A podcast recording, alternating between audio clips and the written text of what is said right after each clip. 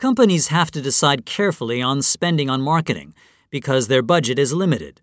Two marketing techniques to address this issue are introduced in the lecture. A fashion company can reach its potential customers through consumer profile analysis. Surveys indicate that many of the fashion magazine readers like traveling. Based on this finding, the company can focus their financial resources on putting advertisement on travel websites instead of other types of media so that they would be more likely to appeal to actual customers. Consumer demographics also helps companies market their products efficiently. For example, a sporting goods company can advertise heavily in areas where their residents have at least college level education, because research shows these people like to get involved in sports.